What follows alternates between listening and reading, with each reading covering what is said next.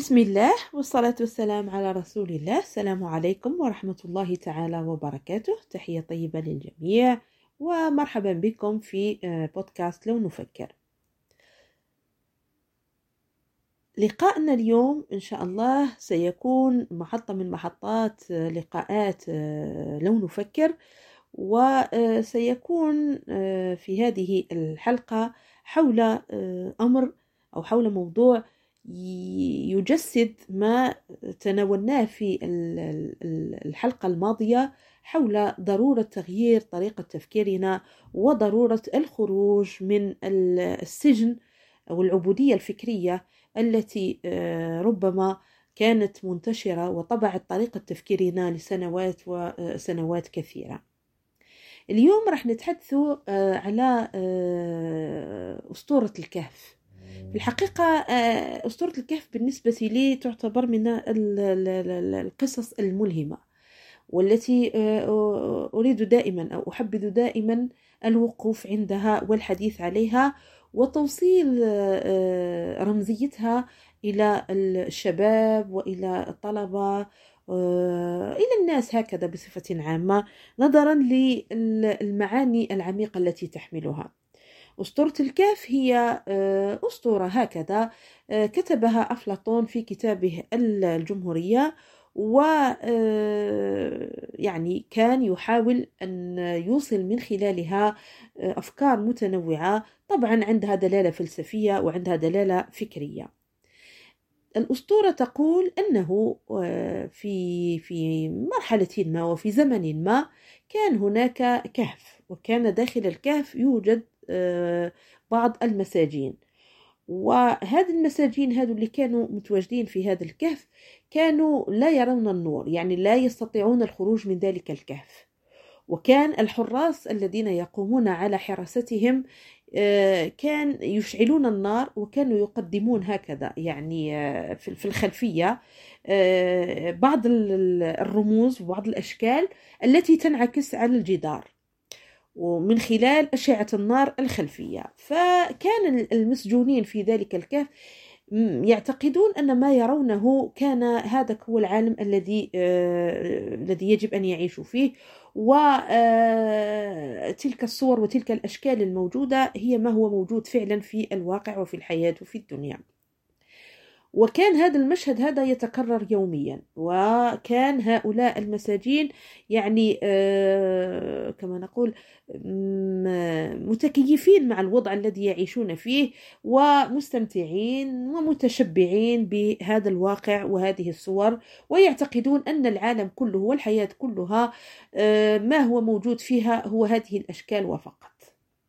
ولكن كان من بين هؤلاء المساجين كان هناك شخص عنده طريقة تفكير مختلفة وكان يعتقد وكان يؤمن أن ما يراه هو أمر محدود وأنه حتما هناك أشياء أخرى موجودة خارج هذا الكهف. ولذلك فإن هذا المحل السجين حاول وتجرأ وفكر في أن يغادر هذا الكهف ويبحث عن مخرج. لأنه أصلا من بين الأمور التي كانت موجودة أنه كان هناك ضوء خافت كان يعني يظهر من من بعيد وهكذا يتغلغل داخل الكهف دون أن ينتبه بقية المساجين إلى نوعية هذا الضوء.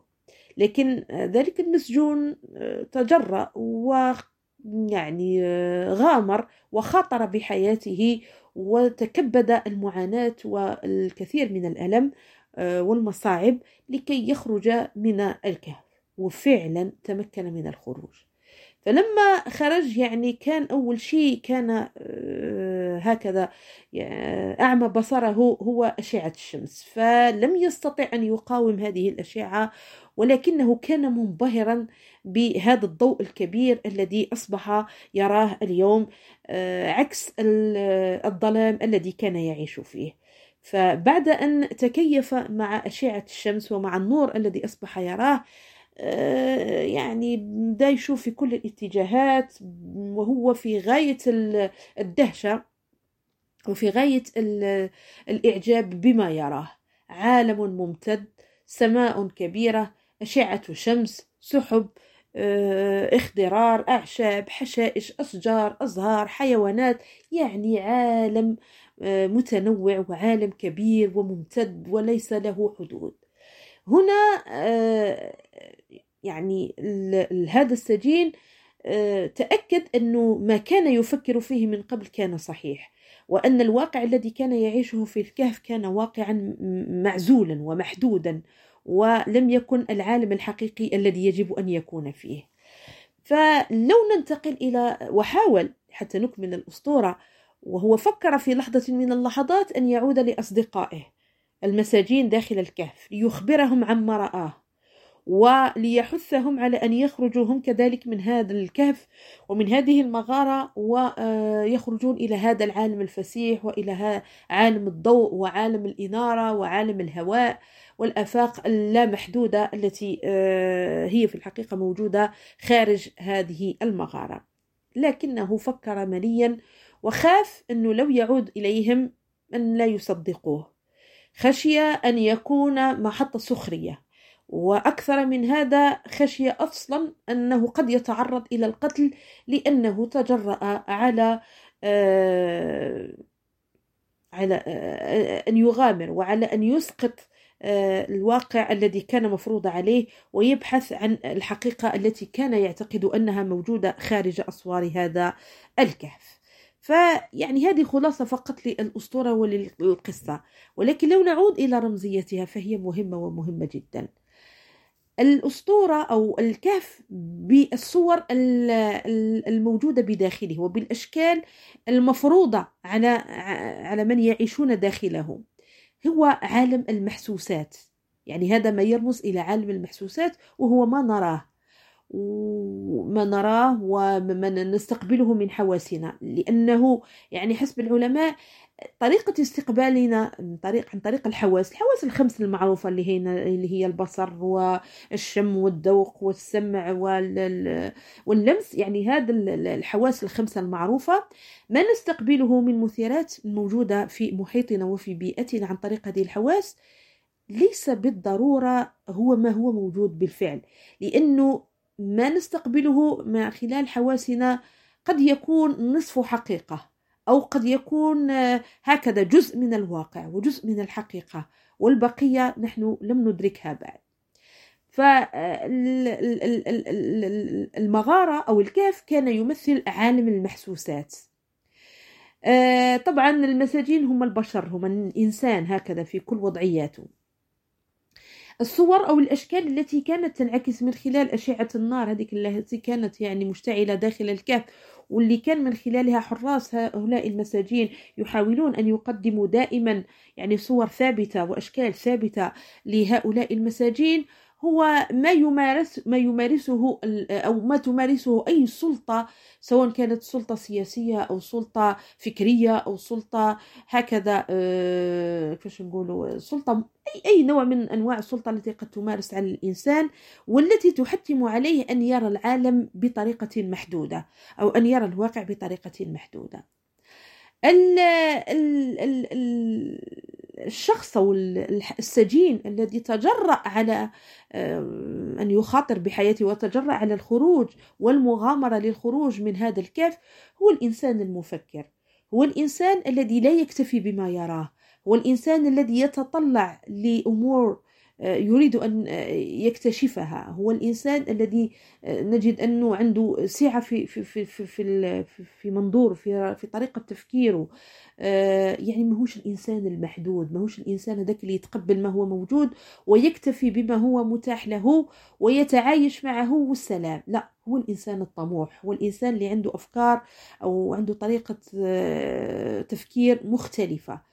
هو الإنسان الذي عنده طموح كبير فهو الذي يتجرأ على أن يتجاوز ما هو مفروض عليه وما هو متاح له ليبحث عن حقائق أخرى وقد وجد الحقائق الأخرى يعني في العالم الواسع. طبعا ما رآه هذا هذا الإنسان هذا خارج العالم أو خارج ما كان موجود داخل الكهف هو آه، الشمس مثلا كانت ترمز للخير الهواء يرمز للحرية الامتداد الفضائي يرمز إلى اتساع الكون يرمز إلى اتساع طريقة التفكير. يعني لو لو نفصل أو لو نضع حاجز بين العالمين عالم الكهف وعالم الخارجي الحقيقي فعالم الكهف هو عالم الأشكال هو عالم الأمور التي تظهر لنا أو الظاهر من الأشياء ومن المواقع ومن الأحداث. وهو العالم المرتبط ب كما قلنا منذ قليل العالم الحسي. ما نستشعره من خلال حواسنا البسيطة. ونكتفي للأسف عند بعض الناس أننا نكتفي بما نحن بهذه المحسوسات دون ننتقل إلى عالم الأفكار. إذا فكل ما هو موجود داخل الكاف هو ما يعتبر أو ما يمكن أن نطلق عليه أنه عبارة عن معتقدات. المعتقدات هي تلك هذه الأشياء اللي ترسخت في أذهاننا على أساس أنها واقع وعلى أساس أنها حقائق مطلقة ولا يوجد غيرها. ولكن المعتقدات غالبا ما تكون معتقدات خاطئة أو على الأقل إن لم تكن خاطئة ومشوهة فهي محدودة لأنه عالم ال ال الواقع والعالم الحقيقي هو عالم مفتوح على حقائق كثيرة وعلى معارف كثيرة وهو عالم واسع وعالم مفتوح وسبحان الله يعني رب سبحانه خلق هذا الكون هذا بكل الثرى والغنى الموجود فيه ليعيش فيه الإنسان ويستقر فيه ويتعامل معه لأن هذا الإنسان هو إنسان آه، يعني أعطاه الله نعمة العقل ليستشف ويفهم ويدرك حقيقة هذا الكون. وهو كون بعيد وعميق وغني جدا جدا جدا لحدود يعني تتعدى حتى قدرات البشر. لكن المهم أن لا يحد الإنسان من قدراته ويكتفي بما هو موجود عنده. إذا كما قلنا الكهف هو عبارة عن عالم المعتقدات وهو عالم الأشكال والشكليات وما هو ظاهر وما هو محسوس في حين أن العالم الخارجي هو العالم الحقيقي هو العالم العقلي هو العالم العقلاني هو عالم الذكاء هو عالم التفكير حيث نجد أنه هذا هو عالم المعارف أين تكون الحقيقة حقيقة فعلا؟ لذلك فالإنسان مطالب دائما في حياته أن يسعى للبحث عن هذه الحقيقة وألا يكتفي آه، بالتواجد في عالم هكذا محصور في عالم يقدم له بعض الأفكار وبعض المفاهيم وبعض الحقائق أو ما يعتقد أنها حقائق مطلقة في حين أنها حقائق محدودة. اذا فلم نفكر بطريقة عيشنا وبطريقة هذا الكهف الذي ربما يعيش فيه الكثير منا. وكيف علينا أن نتعدى الكهف ونتجرأ على الخروج من الكهف إلى العالم الحقيقي وأن نتعدى الأحكام المسبقة والأحكام المفروضة وأن نتعدى هذا الحرمان من الحرية والحرمان من الحقيقة لنتواجد في عالم عالم المعرفة الحقيقية. ولكن للوصول إلى هذا العالم عالم المعرفة الحقيقية علينا أن نط... يعني أن نبذل جهدا وأن أن تكون لنا أن يكون لنا طموح أن يكون لنا بعد نظر وأن يكون لنا أمل وأن تكون لنا هكذا مثابرة وحزم على وإرادة. على أن نصل إلى العالم الحقيقي لأن كل ما وصلنا إلى درجة من الحقيقة كلما رأينا أنها حقيقة منقوصة وأنها تتطلب منا بذل جهد أكبر لنصل إلى الحقيقة آه، أكثر اتساعا وهكذا وهكذا ويبقى الإنسان في يعني يعيش في عالم الأفكار عوض أن يبقى يعيش فقط في عالم المحسوسات لأن عالم المحسوسات عالم ضيق عالم محدود. يكتفي به الطفل في آه، محطة أو في مرحلة من مراحل نموه لكن عليه أن يتعدى ذلك إلى عالم الأفكار ليصبح الإنسان الإنسان المفكر أو على الأقل ليجسد إنسانيته كإنسان أو ككائن آه، عقلاني آه، حباه الله بالعقل وبالمنطق.